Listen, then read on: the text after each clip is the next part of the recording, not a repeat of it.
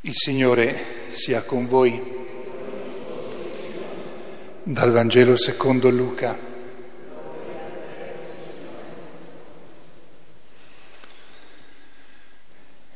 In quel tempo, mentre alcuni parlavano del Tempio, che era ornato di belle pietre e di doni votivi, Gesù disse, verranno giorni nei quali di quello che vedete non sarà lasciata pietra su pietra che non sarà distrutta.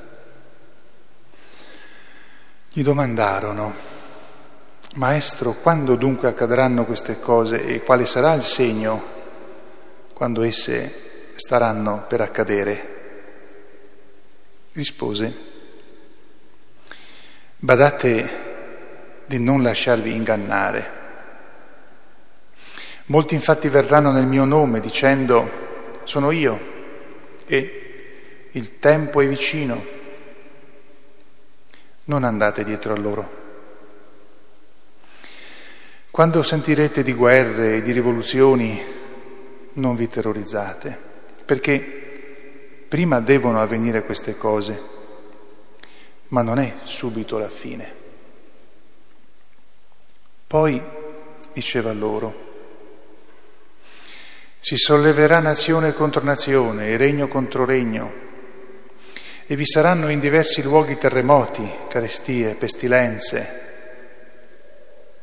Vi saranno anche fatti terrificanti e segni grandiosi dal cielo. Ma prima di tutto questo metteranno le mani su di voi e vi perseguiteranno, consegnandovi alle sinagoghe, alle prigioni trascinandovi davanti a re e governatori a causa del mio nome. Avrete allora occasione di dare testimonianza. Mettetevi, mettetevi dunque in mente di non preparare prima la vostra difesa. Io vi darò parole e sapienza così che tutti i vostri avversari non potranno resistere né controbattere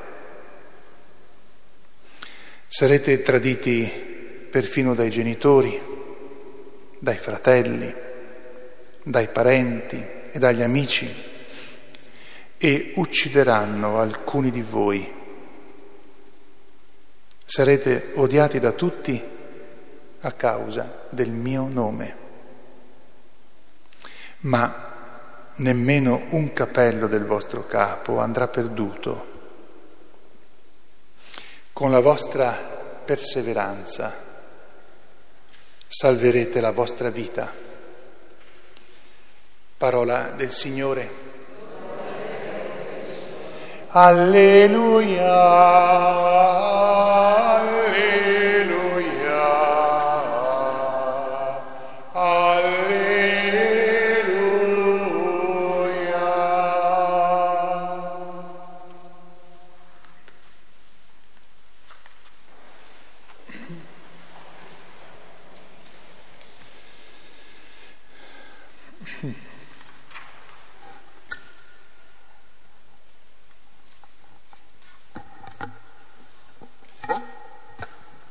Sia lodato Gesù Cristo.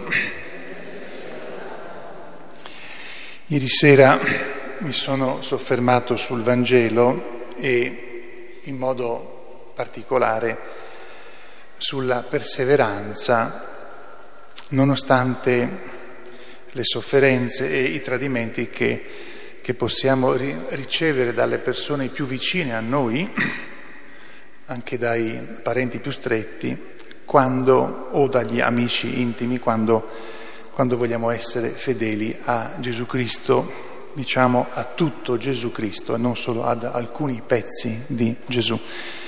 Oggi mi soffermo sulla seconda lettura. Scusate. San Paolo, nelle lettere ai Tessalonicesi, sono due, interviene su un problema diciamo così, chiamiamolo così. sono le due lettere in cui lui in modo particolare parla della fine dei tempi, dovendo dare spiegazioni, chiarimenti, perché eh, dove lui ormai stava, non era più lì a Tessalonica, a Salonicco, ma ormai stava in un'altra parte della Grecia.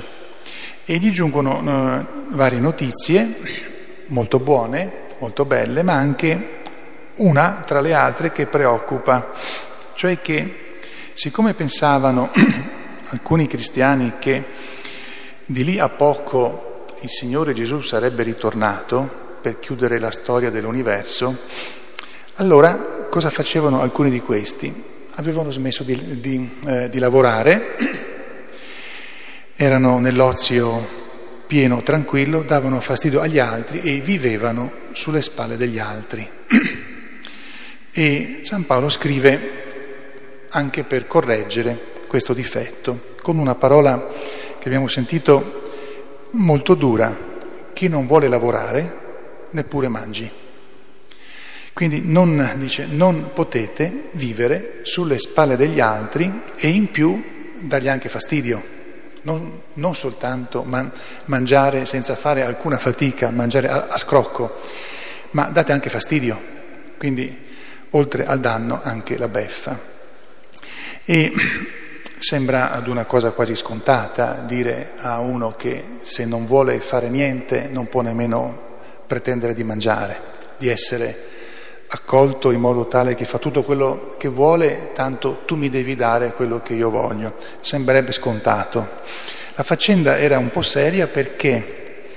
Perché veniva fatto con una giustificazione religiosa.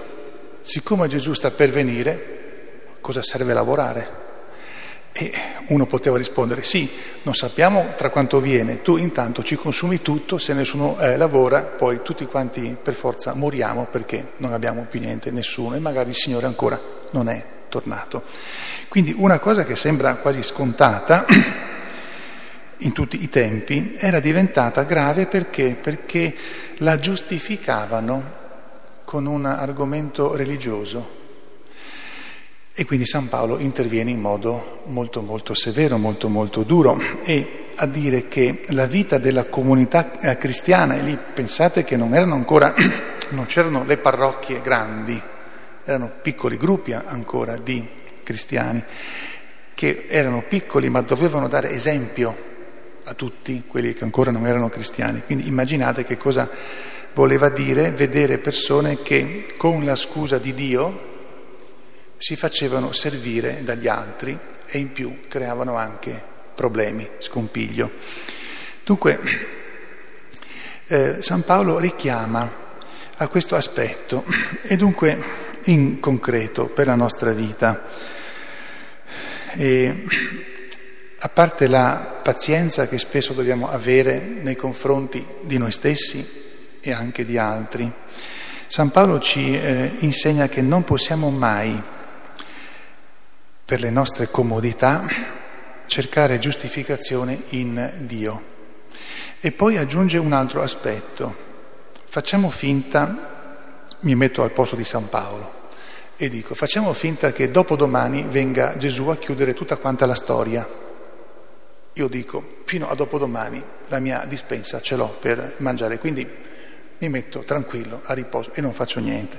San Paolo dice no, a parte quel, quello che capiterà alla fine di questi tempi, tra due giorni, che sarà tremendo e quindi ti devi preparare pregando, a parte quello tu devi vivere come se lui arrivasse tra 40.000 secoli, oppure alla stessa maniera come se arriva dopodomani, ma ti trova che stai facendo quello che devi fare. Perché se ti trova pigro, se ti trova che praticamente ti fai servire dagli altri, non passerai un bel quarto d'ora, perché ti sei seduto e hai sfruttato gli altri. Quindi che venga dopodomani, che venga tra 40.000 secoli o ancora dopo, tu devi vivere facendo quello che devi fare, perché così gli mostri che sei veramente contento che lui venga e per quello che ti compete cerchi di fargli trovare le cose a posto. Questo è l'insegnamento che San Paolo vuole dare. Nella nostra vita pratica il Signore tra due giorni non verrà, se venisse l'ho azzeccata per sbaglio. Comunque eh, eh l'insegnamento è ogni tuo giorno vivilo come se fosse l'ultimo, per cui devi lasciare tutte le cose a posto, perché se domani ancora ci sei, parti non da zero, ma hai lasciato molte cose a posto e quindi puoi fare ancora bene. Se invece oggi lasci le cose in disordine, soprattutto quelle più importanti, domani farai fatica doppia e poi fatica tripla e poi quadrupla.